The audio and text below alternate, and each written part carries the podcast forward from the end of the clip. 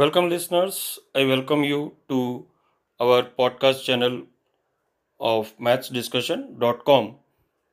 Before we'll start with today's episode, I request you to subscribe to our podcast channel. Not only subscribe, also share with your family and friends.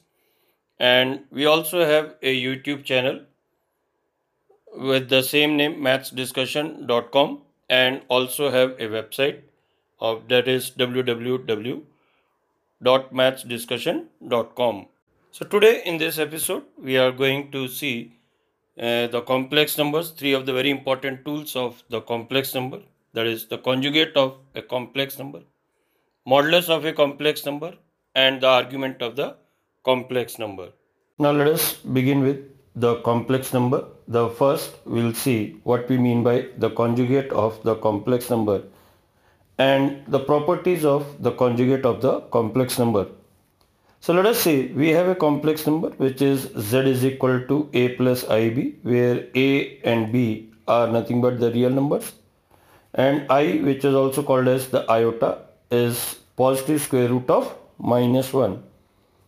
Now once we have a complex number a plus ib or in any complex number in general simply if I replace iota with minus iota in that complex number for example let us say 2 plus iota 3 is one of the complex number then 2 minus 3 iota will be its conjugate. So the simple rule to find out the conjugate is if you replace iota with minus iota the complex number now what we get is called as the conjugate of the given complex number. Now Graphically, let us try to identify how it will be represented. So if I consider the Argand plane with real axis as x-axis and y-axis as the imaginary axis. Now any complex number z which is a plus iota b can be represented by a point a comma b on the Argand plane.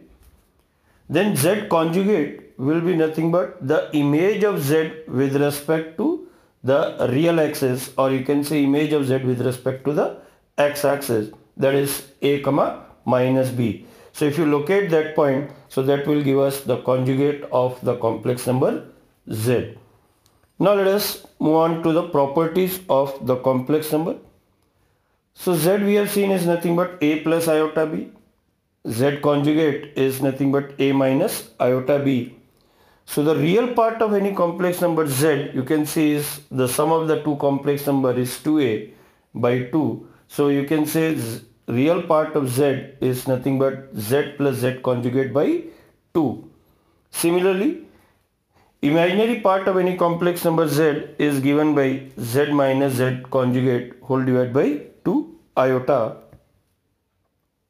Now not only this, you can see if we multiply a complex number to its conjugate z into z conjugate is modulus of z square which is a square plus b square. Now z conjugate like we have seen earlier is the image of the complex number z with respect to the real axis. Now z conjugate is also one of the complex number so if I talk about the image of that complex number with respect to the real axis will be nothing but the z itself. So you can say the z conjugate, the whole conjugate will always be equal to z. Now when does z and z conjugate will be equal? In simple words we are saying on the Argand plane when does the object and image will coincide. Remember that object and image will coincide if they both exist on the real axis. That means if z is purely real, then z will be equal to its conjugate. And when does z conjugate will be equal to minus of z? That is simply if z is purely imaginary. Or these are the tools to justify that a given number is purely real or purely imaginary. So if my z plus z conjugate, we know that z plus z conjugate by 2 is nothing but real part of z in simple words, if z plus z conjugate become equal to 0, that means the number is purely imaginary. And if z minus z conjugate become equal to 0, that means the number is purely real. Now, some of the properties with respect to the sum of the difference of the complex numbers z1 plus minus z2 plus minus z3 and so on till zn the whole conjugate is same as z1 conjugate plus minus z2 conjugate plus minus z3 conjugate and so on till plus minus zn conjugate. Same rule is applicable even in case of the product of the complex number. Z1 z1 into z2 into z3 so on till whole conjugate is equal to z1 conjugate into z2 conjugate into z3 conjugate so until zn conjugate. Further on this if let us say all the z z1 z2 z3 are equal that means z power n the whole conjugate will be equal to z conjugate to the power n the same rule is application even if we have the division of two complex numbers z1 by z2 the whole conjugate is always equal to z1 conjugate upon z2 conjugate. Now let us say if w is a complex number which is a combination of the complex number z1 into z2 conjugate then like we have seen earlier the real part of w will be nothing but z1 plus z2 conjugate plus z1 conjugate into z2 whole divided by 2 or you can say twice the real part of z1 conjugate into z2 will be z1 into z2 conjugate plus z2 into z1 conjugate. We can also say this will be equal to twice the real part of z1 z1 into z2 conjugate. Now let us see if I have a polynomial in terms of z, let us say w is a complex number which is f of z whose coefficients are real then the w conjugate will simply be equal to f of z conjugate using the above rules. So these are the some of the properties of the z conjugate. So now, so let us see what we mean by the modulus of the complex number z. So z is a complex number that is z is equal to a plus iota b where a and b are real and iota is the the positive square root of minus 1. Then modulus of z mathematically is given by square root of a square plus b square. But what actually it represent? It represent basically the distance of any point represented by the complex number z that is the order pair a comma b on the Argand plane from origin. If we say modulus of z minus z1 Modulus of z minus z1 represent the distance of z from the point z1. Now when does modulus of z will be equal to 0? Modulus of z will be equal to 0 if a complex number is 0 plus iota 0. That means the real part and the imaginary part of that complex number is 0 or the complex number itself is 0. Now what are the properties of the modulus?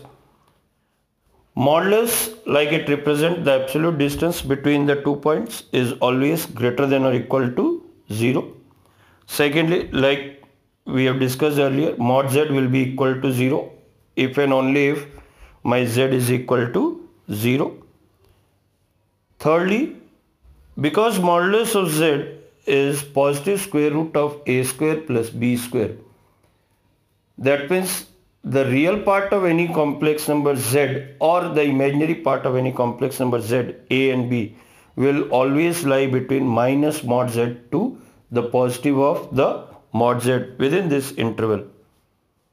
Then if I take any complex number z, distance of that from origin, distance of minus z from origin, like we can say if I have any order pair a comma b on xy plane, its distance from origin, not only its distance, minus a minus b, its distance, as well as a comma minus b and minus a comma b all these four points are equidistant from the origin. On Argand plane they are represented as modulus of z will be equal to modulus of minus z will be equal to modulus of z conjugate will be equal to modulus of minus of z conjugate. Now from product to z into z conjugate will always be equal to modulus of z square. Then algebraic rule of the modulus, modulus of z1 into z2 into z3 so until zn will be equal to the product of the individual modulus of the complex number. that is mod z1 into mod z2 into mod z3 so until modulus of zn. If all the complex numbers are equal that means if z1 equal to z2 equal to z3 so until zn equal to z then modulus of z power n is equal to mod z whole to the power n. This always hold true. Now the quotient rule modulus of z1 by z2 is equal to mod z1 upon modulus of z2 now let us move on to the most important properties of modulus that is the triangular inequality. Modulus of z1 plus minus z2 is always less than or equal to mod z1 plus mod z2 and greater than or equal to whole modulus of the mod z1 minus mod z2. We call this also call this to be nothing but the triangular inequality because considering mod z1 plus z2 as one of the side mod z1 and mod z2 are the other two sides of the triangle. Then the sum of the side is always greater than the third side. And the difference of the sides is always less than the third side. Based on this it is derived. Now in this inequality when does the equality hold? In the triangular inequality we know that the equality hold when actually you do not get a triangle. Basically it will turn out to be a line. So when does mod z1 plus z2 will be equal to mod z1 plus mod z2 or modulus of z1 minus z2 will be equal to whole modulus of mod z1 minus z2. Remember that this inequality hold when origin z1 z2 the three points are collinear and z1 z origin z1 z2 are on one of the side with respect to the origin or we can also put it this way origin lie outside Z1 and Z2 and these three points are collinear. In that case my argument of Z1 will be equal to the argument of Z2. So once again the condition for mod Z1 plus Z2 is equal to mod Z1 plus mod Z2 or mod Z1 minus Z2 is equal to whole modulus of mod Z1 minus mod Z2. This hold when argument of Z1 is equal to argument of Z2. Now in this, if you replace simply let us say Z2 with minus Z2, we get the other pair of inequality. That is modulus of Z1 minus Z2 is equal to modulus of Z1 plus mod Z2 or modulus of Z1 plus Z2 is equal to the whole modulus of mod Z1 minus mod Z2. When does this hold? Like we have seen earlier, when argument of z1 in this case will be equal to argument of minus of z2 because we have replaced z2 with minus z2 so argument of z1 is equal to argument of minus of z2 which in turn can be written as argument of z1 is equal to pi plus argument of z2 so that leads to this inequality. Then one very important property of the modulus, modulus of z1 plus minus z2 the whole square is always equal to modulus of z1 square plus modulus of z2 square plus minus z1 into z2 conjugate plus minus z1 conjugate into z2. In simple words, modulus of z1 square plus modulus of z2 square plus minus twice the real part of z1 into z2 conjugate or z2 into Z1 conjugate what we can find out. Now the next property that is modulus of Z1 plus Z2 the whole square plus modulus of Z1 minus Z2 the whole square. So from the above you can see that modulus of Z1 plus minus Z2 the whole square is mod Z1 plus mod Z2 square mod Z1 square plus mod Z2 square plus minus twice the real part of Z1 into Z2 conjugate. So similarly here if we add both of them so you'll be getting twice modulus of Z1 square plus modulus of Z2 square. Now what do you mean by unimodular complex number? Unimodular complex numbers are the complex number whose modulus is 1 that is also represented as cos theta plus iota sin theta or we can also write that as z upon modulus of z. Now let us discuss the argument of the complex number z. Now what we mean by the argument of the complex number z? Argument of the complex number z you can assume let us say you have got a circle with center as origin.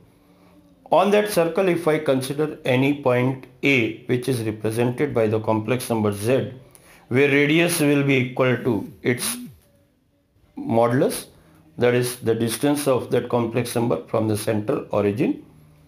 Now the inclination made by the radius vector OA where O is the origin, A is the point representing the complex number Z on the circle with the center as origin. So once again the inclination made by the radius vector OA with the positive direction of the x-axis is what is called as the argument of the complex number Z. So basically argument is can be seen as a tool which can help us to identify the direction in which the complex number z exists. Remember that to locate any point uniquely on rectangular coordinate system, we need either the distance from the real axis and the imaginary axis that is the x-axis and y-axis to locate that uniquely or the distance from the origin and the direction in which that distance to be measured. So argument tells us the direction in which that distance to be measured. It is nothing but simply the inclination made by the radius vector OE with the positive direction of x-axis. So once we say the positive direction of x-axis, every time the angle is measured in the anti-clockwise direction is taken to be positive, clockwise direction to be negative. Now, any complex number, let us say z is a complex number which is a plus ib. If I call argument of the complex number z is theta, then theta is given by tan inverse of b by a. Now, any complex number can have infinite number of arguments. How we can say that? Let us say if you have a radius vector OA, if you rotate this radius vector in clockwise or anti-clockwise direction by 360 degrees, every time it terminate at the same point or you can say that the collection of all coterminal angles will be one of the argument of the complex number z. So that's why there can exist an infinite number of arguments. But always there exists a unique argument which you call it as the principal argument. The standard range taken for the principal argument is from minus pi to pi where minus pi is open and pi is closed. That means pi is included and minus pi is excluded. Now, how we can find out the principal argument of any complex number z? Let us say I define an angle theta as if z is equal to a plus iota b irrespective of the value of a and b. I define an angle theta as tan inverse of modulus of b by modulus of b upon modulus of a or modulus of b by a now with the help of this theta we can find out the argument, the principal argument of the different complex number. Now if I have a complex number z which is a plus ib like I told you, then first possibility is my a and b both are positive. That means the point lie in the first quadrant. In that case the principal argument of the complex number z will be nothing but equal to theta itself. Now if the complex number exists in the second quadrant that means if a is positive negative and b is positive in that case the principal argument of the complex number z will be nothing but pi minus theta because first we will consider the complete anti-clockwise rotation by an angle pi and then minus theta in the clockwise rotation. Then if the complex number z exists in the third quadrant that means if a and B both are negative. In that case, the principal argument of the complex number Z simply is given by minus pi plus theta. So first we rotate in clockwise direction by the complete 180 degree and then again to coincide with OA we rotate in the anti-clockwise direction by an angle theta. Now in the fourth quadrant if OA makes an angle absolute angle theta then the principal argument of the complex number z will be given by simply minus of theta. So This is how we can find out the principal argument of the complex number z. Now let us look into the properties of the argument of the complex number z. Let us say if z is a complex number where z is equal to 0.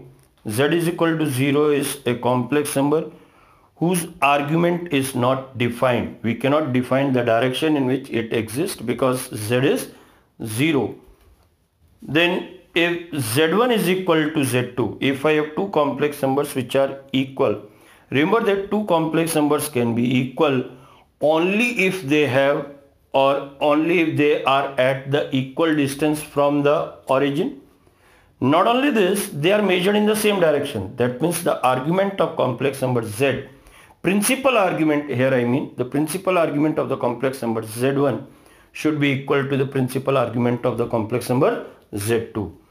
Or you can say that the, the argument of complex number z1 is equal to the argument of complex number z2 plus 2n pi where n could be any integer. So that will be the relation between the argument. Then they both are measured in the same direction. Then argument of complex number z1 into z2 into z3 so until zn. That is argument of product of the complex number is equal to sum of the argument of the complex numbers that is argument z1 plus argument z2 plus argument z3 so until argument of zn plus 2k pi where k can be equal to 0 minus 1 or 1 and once we get the total argument you can easily convert that into the principal argument for the whole of the combination. That means making this angle exist between minus pi to pi you can find out the the principal argument of the given product of the complex number. Now in this case if all z1, z2, z3 becomes equal. Let us say z1 equal to z2 equal to z3 so on till zn all are equal to z. That means the argument of the complex number z power n will be same as n times the argument of the complex number z plus 2k pi. Once again k can be equal to 0 minus 1 or 1. This 0 minus 1 1 is just one of the case we are taking in order to make this argument exist in the principal argument interval that is in the interval minus pi to pi. So accordingly we select the value of k. Now for the quotient rule that is argument of z1 by z2 is same as argument of z1 minus argument of z2 once again plus 2k pi where k can be minus 1 0 or 1 Similarly, argument of the conjugate of a complex number z. We know that z conjugate is the image with respect to the x-axis. So you can see that if z is a complex number which is measured by an angle theta with the positive direction of x-axis, in that case the absolute angle will remain same one for the image also that is z conjugate. But the direction of measurement will change, will become opposite if theta is measured in anti-clockwise direction, then for z conjugate, the angle will be measured in the clockwise direction. Vice versa, for the complex number, if it is measured in clockwise direction, conjugate will be measured in anti-clockwise direction from the positive direction of x-axis. So argument of z conjugate is equal to minus the argument of z once again plus 2k pi where k could be any integer this 2k pi we use in order to ensure that my angle always lie in the principal argument range. Now if argument of a complex number is z, the argument of a complex number z is 0. What does it implies? That means the inclination of a complex number z with the positive direction of x-axis is 0. This is possible only if z is a positive real number if the argument of a complex number z is pi, that means the complex number is at 180 degree rotation from the positive direction of x-axis. So simply that is possible only if z is a negative real number. If the principal argument of a complex number z is equal to pi by 2, then z is a purely imaginary number is equal to iota b where b is a positive real number. And if the principal argument of a complex number is minus pi by 2 that means z is once again a purely imaginary number and minus pi by 2 in that case if z is equal to iota b then b will be negative real number. So this is how we can define the argument and we can understand what we mean by the argument so these are the three important tools. The understanding of these three, like I told you, is very important because once you understand what we mean by conjugate, what we mean by modulus, what we mean by argument, in combination of this, it becomes very easy to analyze the geometry using the complex number.